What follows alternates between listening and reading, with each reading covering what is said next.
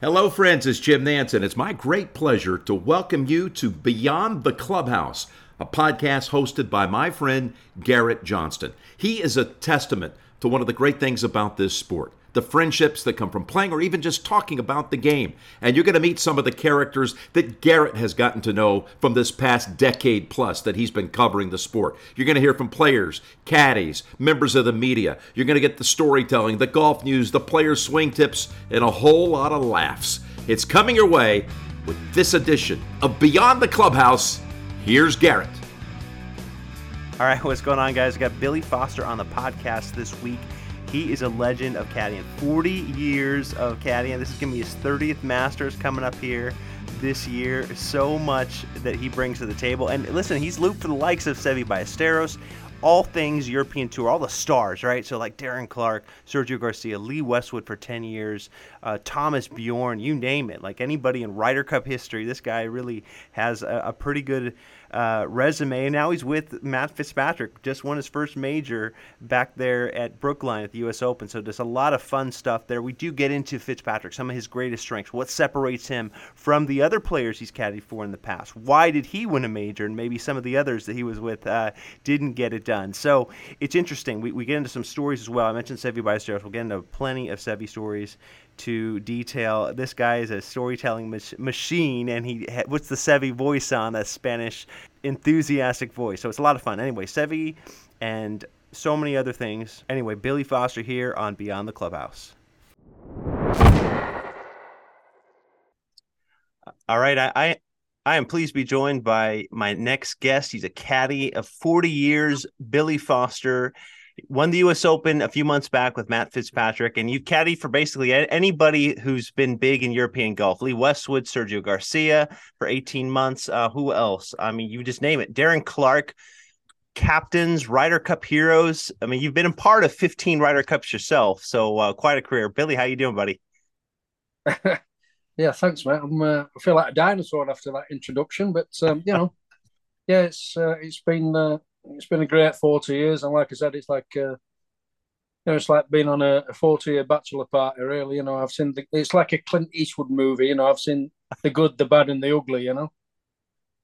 Well, speaking of the 40 years of bachelor party, there's been a lot of friends of yours over the years that you've, you know, thinking of Johnny Longsocks, Johnny McLaren, and so many of these guys that have now gone to the LIV Tour.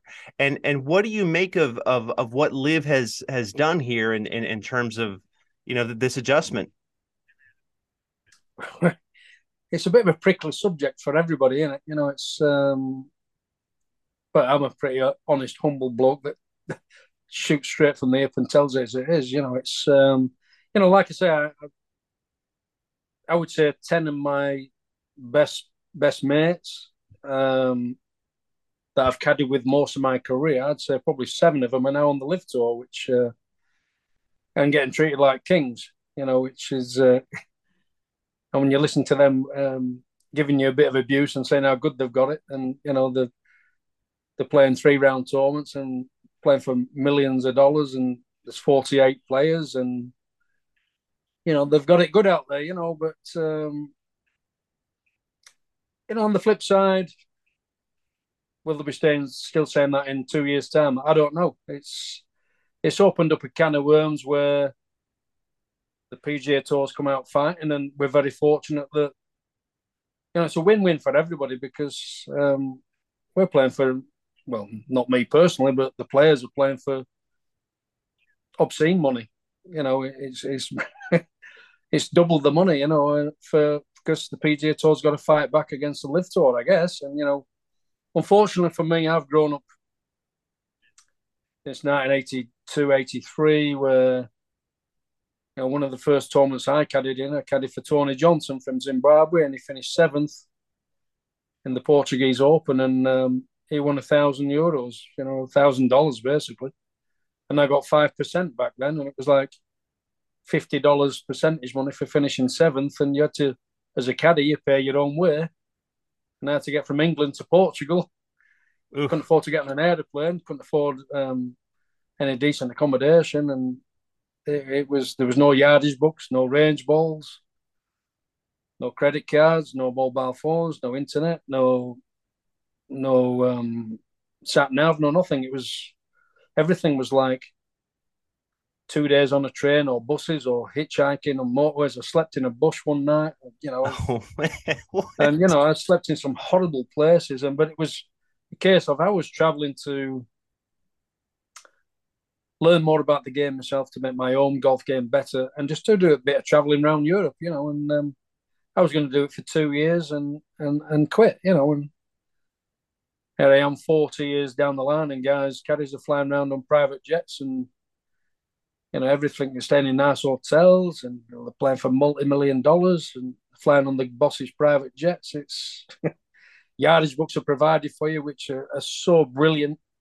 A caddy don't have to do his job like they used to do. It's and that's why you're seeing so many friends, girlfriends, brothers, sisters, cousins, ex-players, whatever. Everybody's caddying. Everybody's yeah, caddying co- because now caddying, caddying isn't what it used to be. So it's so brilliant. The money's so great that everybody wants to do it, and the yardage books are so brilliant that it's taken the way of the true form, the true art of caddying that it used to be. So anybody can caddy basically. Guys can turn up and buy a yardage book now and play a golf course pretty much without really seeing it. You know, with without really having to do a couple of hard days homework. It's all there for you. So it's it's uh, that's why you're seeing so many you know, friends and, and relatives carrying. It's as simple. That's the bottom line. Yeah, I mean, is that and that just kind of is what it is, or or is it is it hard for like the real die-hard caddies like yourself who came up along the ranks to kind of see? No, listen, I, I, I just get on. I just get on with my own my own stuff, you know. And um, listen, I've like I said, I've, the Clint Eastwood. I've seen the good, the bad, and the ugly, and I've been very fortunate to to see the good. And right at the end of my career, you know, there you go. Matt Fitzpatrick knocks off the US Open. I mean, I have no arguments whatsoever, but I can see guys that have been out a long time and struggled and, and worked hard, and then all of a sudden everything changes. And yeah, I can see a few few of the, the old guard being a bit bitter and twisted, but I'm not one of them. But I can see the point. But you know, the game's evolved and it's a, it's a different game to what it used to be. You know, it's it's like today. I've been on the range with Matt Fitzpatrick, and you know, he's the information of reps and the TrackMan and this swing weight and putting weight in the grip and you know it's the lofts, the lies and everything. Everything's like a science all of a sudden. It's like just trying to get that extra half a percent to make it better. And I was telling Fitz story today. You know, Ian Woosnam was number one in the world, and at the time he was number four in the world, and he came to the, the British Masters at the Belfry in England, and he's like, oh, I can't hit this driver. You know, he'd signed with this Japanese company, uh, Maruman, and he was really struggling with the drivers and this and that. And um, I said, "Oh, was? I've got I've got my golf clubs in the car. I'll, I'll, get my driver out if you want. Oh yeah, bring it. Let's have a look at it. You know. oh, and this is funny. going back. This is uh, this is going back to like the mm, probably mid nineties. I went to my car, pulled out my driver, which it was a, a Mizuno TP11 Persimmon headed small driver with a steel shaft, and it was like an inch shorter than standard, which would suit Wuzzy being a short ass. I said, "Here, Wuzzy, try that light," and he went boom, boom, boom. He says, oh, "I love that." He says, "I'm taking it out in the tournament." I went, "What?" And he played with it. He played the whole tournament with my driver. I will. That's that would never happen today. I mean, it's not. Everything has to be absolute a science like of let's get on the TrackMan, and let's just try and confuse myself to the hilt and come out with every number going. It's like, wow, it beggars belief at times. It sh- I shake my head at times, just thinking how much these guys try and confuse themselves with. It's almost par- paralysis by analysis, you know, and it's you see so many guys get to the top of the game and then they change things. Yeah. You know, I'm not knocking like a I can't really name names, can I? But we all know them. And there's been plenty of them where they get to the very top of the game.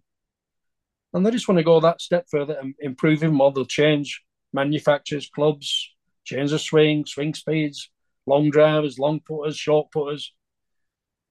And it's like they go from like top, top 10 in the world, number one in the world, and they just they disappear off the planet because they do something that they don't need to do. You know, it's it's bizarre at times, but um, hey, listen, it's been a it's been a great forty years, and um, I know my days are numbered, but um, listen, I've had a great time, and uh, the the game's never been in better shape. I know at the minute there's a lot of arguments with the LIV, the PGA Tour, and unfortunately, the one for me that hurts me, like I was starting to say five minutes ago before I went on a, a rambling rambling of the last forty years, was um, the one the one tour that that I've grown up all my life, and like you said, I've done 15 Ryder Cups, and the European tours are be all and end all. And when you know, I grew up with originally it was like your Sandy Lyles, your your Nick Faldos, your Seve Ballesteros, your Ian Woosnams, Langers, and then you went on to Montgomerie's, Westwoods, um, Darren Clarke's, etc. Uh, Lagerbar, you know, the great that was the heart and soul, the heartbeat of the European tour. And them lads always used to support the European tour. And now it's like it's done because all the best players now either come to America or you know the devil comes calling and they're on the LIV and it's whatever you want to call it you know it's uh, I don't know where the European tour's going and uh, it, it, breaks me out to be quite honest that you know you get one or two good tournaments in the desert to start and then you know they're yeah. not playing for a lot of money and they they go here there and everywhere all over the world until the Scottish Open in July basically and the thing is uh, the PGA Tour's condensed its season from say January until August, and there's so many good tournaments in America that you know the guys struggle to to get a proper schedule of spreading the the the weeks. You know because there's so many good tournaments that you don't want to miss them, but you end up missing really good tournaments because you can't be playing five, six, seven in a row. You you want to play two or three and have a week off or a couple of weeks off and then play another two or three. But you're almost getting bullied into playing so many in a short space of time. So that stops you playing the European Tour until maybe September. Right. So, so the European Tour has been squeezed by the throat because all the top players want to play the best tournaments. But I think it's a bit unfair what's happened, you know. And unfortunately, out of all the tours, the European Tour is the one that's suffered. Yeah, and, and and where does that where does that lead? Do you think? I mean, you, you're so passionate about it. You grew up on that tour, and now yeah. just with all these elevated status of the PGA Tour, people want to stay in the states. So, what does this mean for the future? What do you how do you see this playing out these next few months, and and how does it affect relationships? I don't know about relationships. Everybody's everybody. Listen, golf's a selfish sport, and everybody just wants to look after themselves. So they don't really care about anybody else. But that's that's a brutal, honest truth about golfers, you know. And um, I don't know where it's going. You know, it's uh, let's see what happens this week. There's obviously a court ruling in in um, London this week regarding uh, the likes of Henrik Stenson, Lee Westwood, Ian Poulter, etc. Are they going to be banned from playing from the European Tour? Are they going to be banned from being included in Ryder Cup teams, etc.?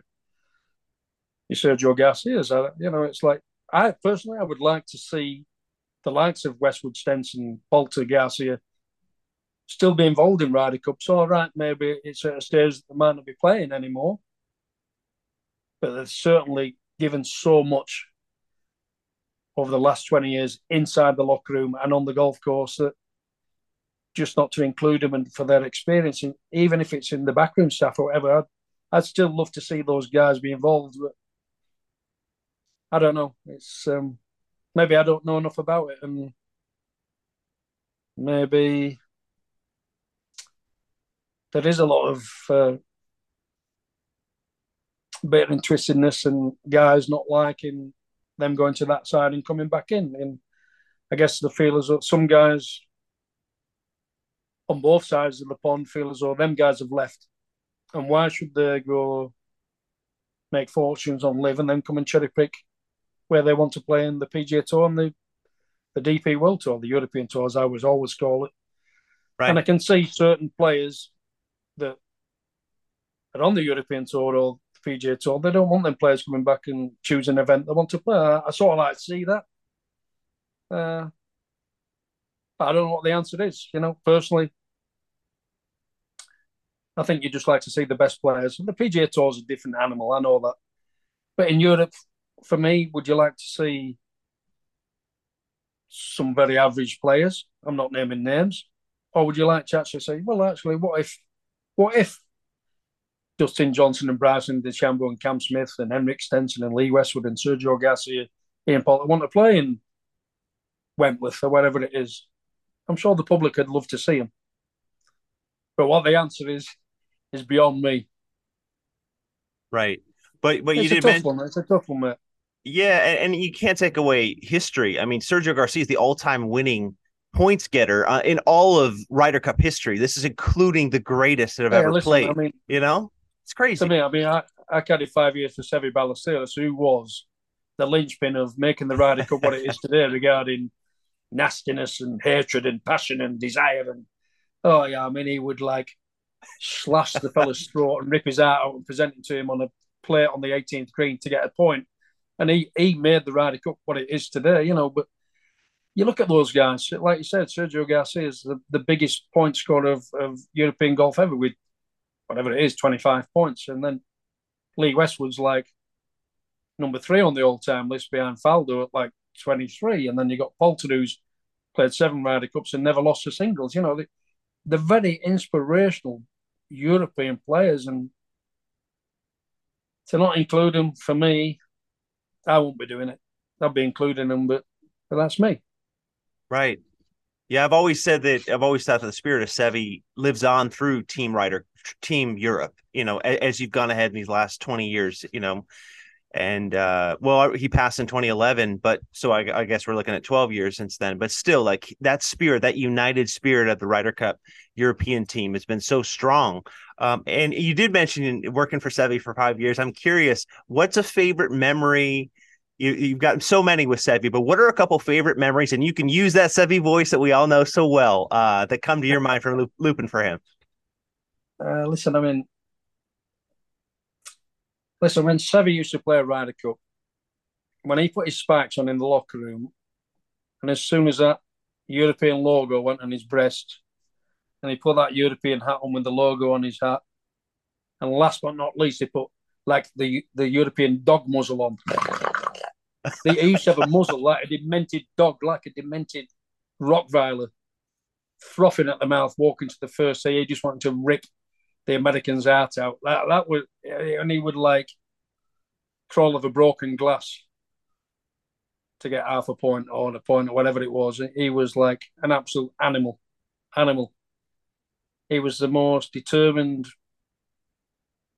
golfer of all time, I believe. Really, you know, he was. Um, yeah, he, he he fought like a junkyard dog to get everything that he um, that he got out of the game, you know. But um, there's one funny story that um, because Seve was renowned for bullying referees, and you know he'd, he'd like be a hard man on a golf course, and if he could get away with something, he would. You know, you know, referee, come and have a look at this. You know, I want this, I want that. You know, there's a rabbit scrape here. And, you know, he was a tough, tough man. You know, and um, and he was playing with Tony Johnstone at the Dutch Open at Kennemer Golf Club. And it was a six hole. It was a blind tee shot over the top of the hill. And Seve was a big bomber, you know, back in the day.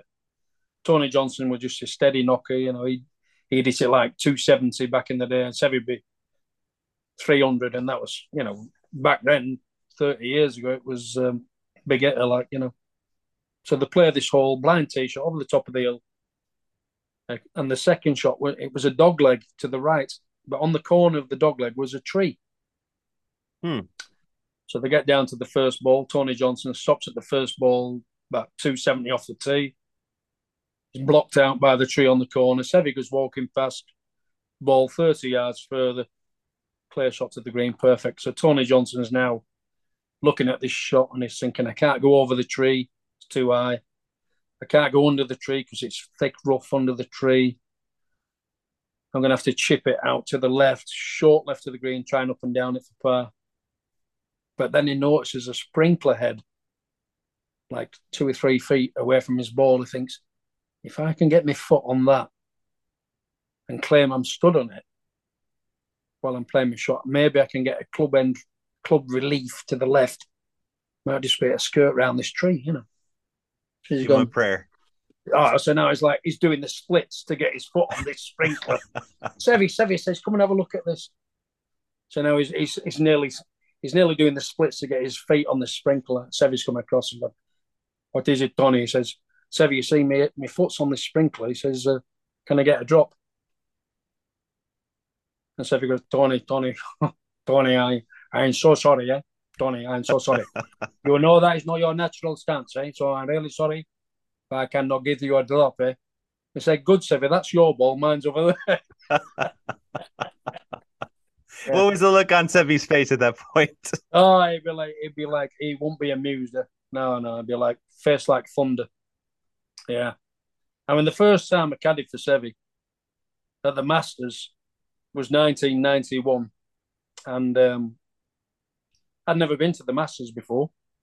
Wow.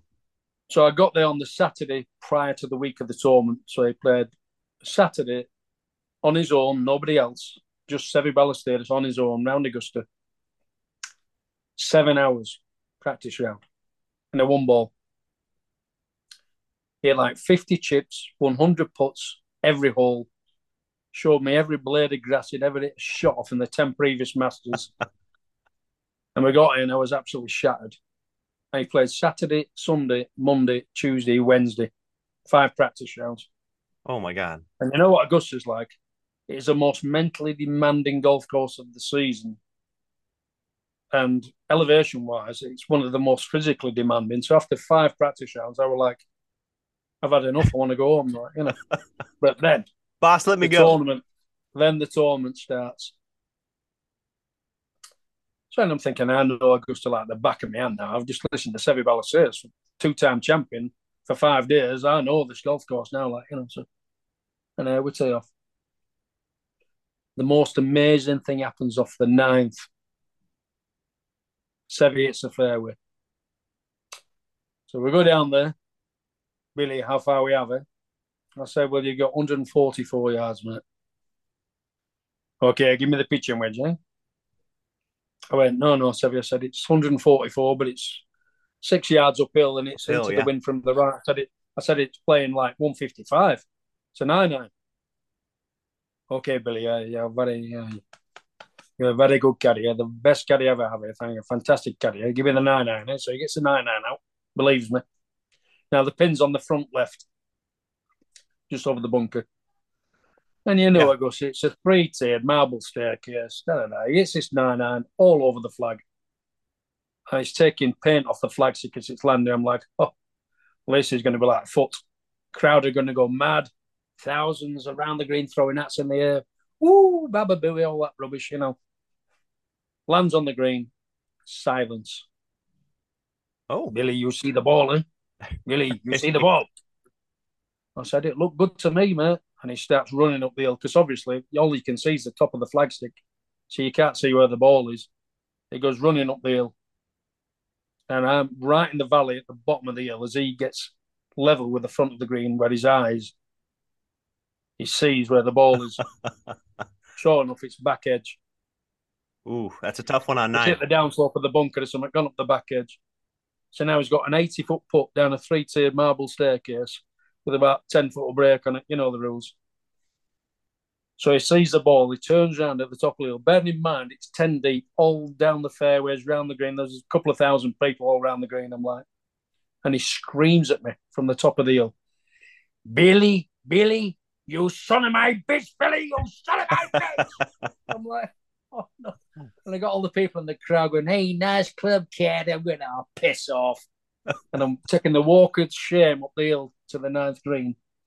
And I'm greeted by the ugliest scowl, black eyes piercing through you. He just wants to slash you, slash your head off and shit down your neck. Why I listen to you? Why I listen to you, you son of my bitch? Anyway, so he rips the putter out of the bag, and I'm like, I go stand at the back of the green, and he hits this putt. He surveys this putt for like two minutes, And he hits this puck straight across the green to the other side, sideways. Don't even go at the flag. And it stops in the fringe. Now he's like 70 feet away. He's still 70 feet away in three. And I'm like, oh my God. He's going to go absolutely bananas now. He's going to actually could kill me. And I'm looking at the clubhouse, thinking I may as well just run to the clubhouse now. But then uh, the notice the ball starts trickling back. I can see the dimples on the ball just turning over slowly. You can actually read the name on the ball at the time as it's rolling back onto the green. T I T. I thought, I know that already. and it, it manages to spew its way back onto the green. It trickles down these two tiers one by one, you know, 10 foot of break, and it parks itself four inches from the hole. I'm like, oh, get out of jail free there. What a put like, you know. And then the scowl, Amazing. the ugliness. He comes up now, he's got the most radiant smile on his face, and he's like, he's hugging me, he's got his arm around me, patting me on the shoulders, and Billy, Billy, it's not your fault. Eh? No, no, no, Billy, let me tell you. Billy, I'm telling you, it's not your fault. Eh? It's mine for listening to you. oh, my God. Welcome to Augusta. 63 holes to go. Oh, my God. But the guy was an absolute legend. And, um, you know, 95% of the time I loved him.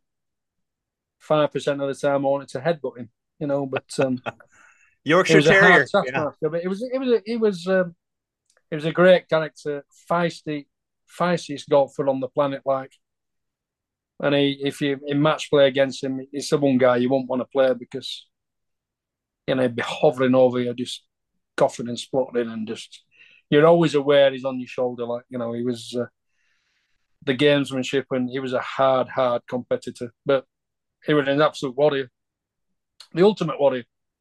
Yeah, when you've called him also a legend of a man, an incredible talent in the past. And, I'm curious, when you look at your current player now, Matthew Fitzpatrick, what do you feel are kind of his greatest strengths that really separate him from from from everybody else? And and you mentioned Augusta National. When you go to Augusta with him, how does his game match up with Augusta?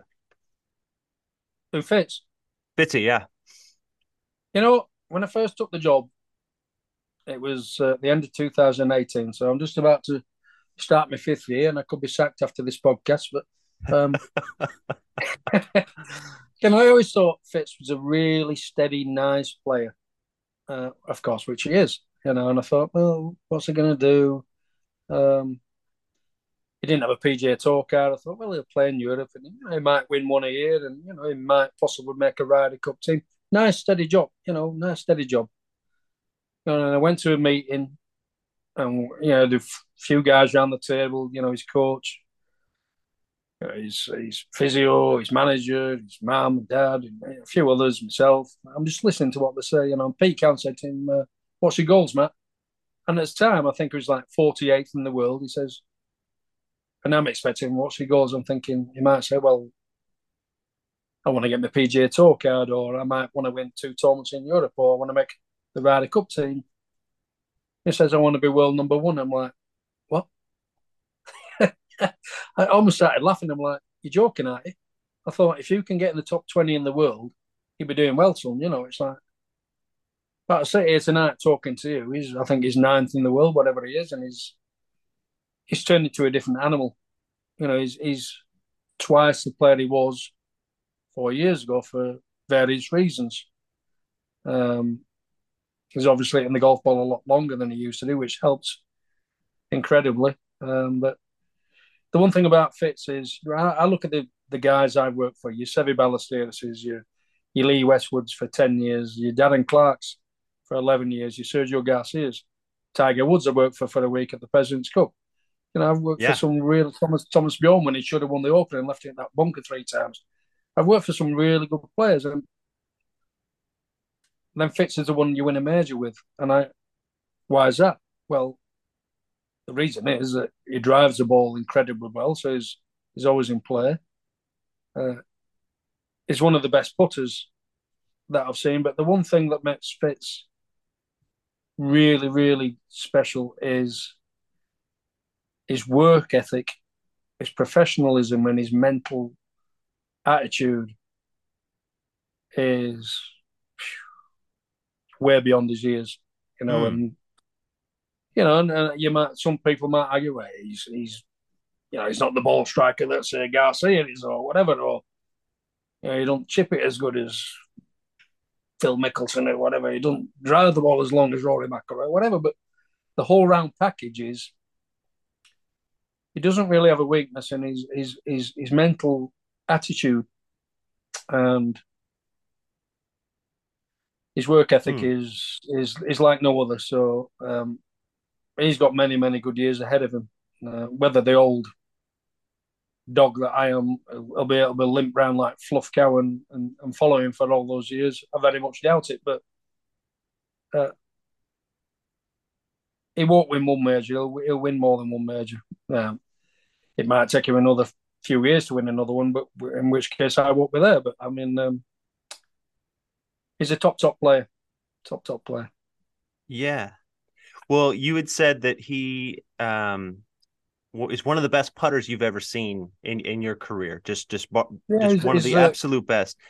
He's an aggressive putter. You know, it's always it's always got pace. You know, which the poor putters are always just feebly just reaching the hole. You know, the great putters give it a run. You know, because they're so not scared of the they're not scared of the three footer coming back. You know. So, are there any adjustments that need to happen at Augusta? Like when he goes into Augusta, does he have to take slight scale back a little bit on the speed, or or, or what do you see with that with him matching up at Augusta? He's got everything right. Uh, he don't have to change anything. Uh, it's one thing about Fitz. Uh, people say, "Well, do you think he can win a, a, an Open Championship? Do you think he can win a US Open? Do you think he can win the Masters?" And uh, I think he can win anywhere, and that is because his all-round game is very, very solid you would say certain players they can't win there. Fitz can win anywhere. So yeah. you don't have to do anything different. No. And the one thing is that in major championships, you know, it's like, you know, I worked for Lee Westwood for 10 years. My God, he could have won eight majors. You know, yeah. If he'd have had Fitz putting for him when it mattered, he'd have certainly won three or four majors, Wesley, you know, and, and certain things happened in certain majors that he was robbed, or but more normally than not, he didn't hold the puts when it mattered on a Sunday of a major, you know, and that was one of the most frustrating things. You know, he got to number one in the world putting like Edward Scissorhands, you know, that's how good he was. Tita Green, yeah. he was unbelievable. You know, he hit a five iron and, and it had gone, he had to go 200 yards, and after it had gone 20 yards, I could tell you that's within 10 feet. He was that brilliant with his distance mm. control, his, his, ball striking, the purity was incredible. And um, yeah, Fitz had to put it for him. He'd won many majors. But as we say in England, if my auntie had balls, she'd be my uncle. and you and you can't have it all. I mean, that's just the nature with the game that we're playing these days. I know it's a work week for you. In, in, in just 20, 30 seconds, tell me what it's like at 16th hole. We're wrapping up here, but what's what's it like on 16th hole at Phoenix? How crazy is it? It's like no other.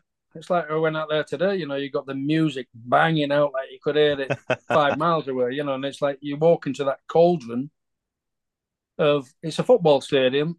It's a very simple, short par three. It's a nine nine, a wedge. There's nothing to it. But when you walk into that cauldron of, it's like Mel Gibson, Gladiator, walking into that arena and they're, they're baying yeah. for your blood. They're baying for your blood. They want you to shank it or top it in a bush. And it's like, I don't give a damn. It's like walking onto the 17th at Sawgrass. It's a 9 9. Get over yourself. Yes, These are on. the best players in the world. But guess what? They keep cocking it up because it is a pressure like you've never experienced. And I walked out there today. It's like makes me laugh. It, the bullshit of it all. It just it's like it makes me chuckle because you walk in there. It's like wow, this is like absolutely banging, and that's on a Wednesday morning at half past ten. Well, we're going to get there at five o'clock on Friday night when they're all tanked up with fifteen beers inside them, giving dogs abuse for every shot. Yeah, and those I don't give a damn who it is. It could be Tiger Woods they feel a pressure that is completely different when you stand on that tee. Yes, like is. they do at Sawgrass. Yeah, Yeah, it is, uh, it's another pressure. It's another level of pressure. There's so much more we could cover, Billy. I know it's a work week. I'll be sensitive to your time. Let you get up uh, for your first round. But hey, really enjoyed it, and we'll uh, we'll catch up again soon, my friend. No worries, got it. All the best, pal. All right, my thanks to Billy Foster for jumping on the pod. I love that ending there, going uh, the Phoenix Open, talking about 16 the atmosphere. This guy would know uh, know how to compare that to other golf holes that he has caddied for in the past. But just a lot of fun memories. I, I love what he shared about Lee Westwood, about uh, Seve Ballesteros, the Ryder Cup. Of, course, LIV Golf, kind of at the top of this. Uh, what does it mean for the future of the European Tour, obviously the DP World Tour now, and he's obviously so passionate about it and, and the effect on on its future. So we'll see a lot to be decided there. But anyway, Billy Foster, big thanks to him, and hope you guys enjoyed what he had to say and, and the stories here on Beyond the Clubhouse.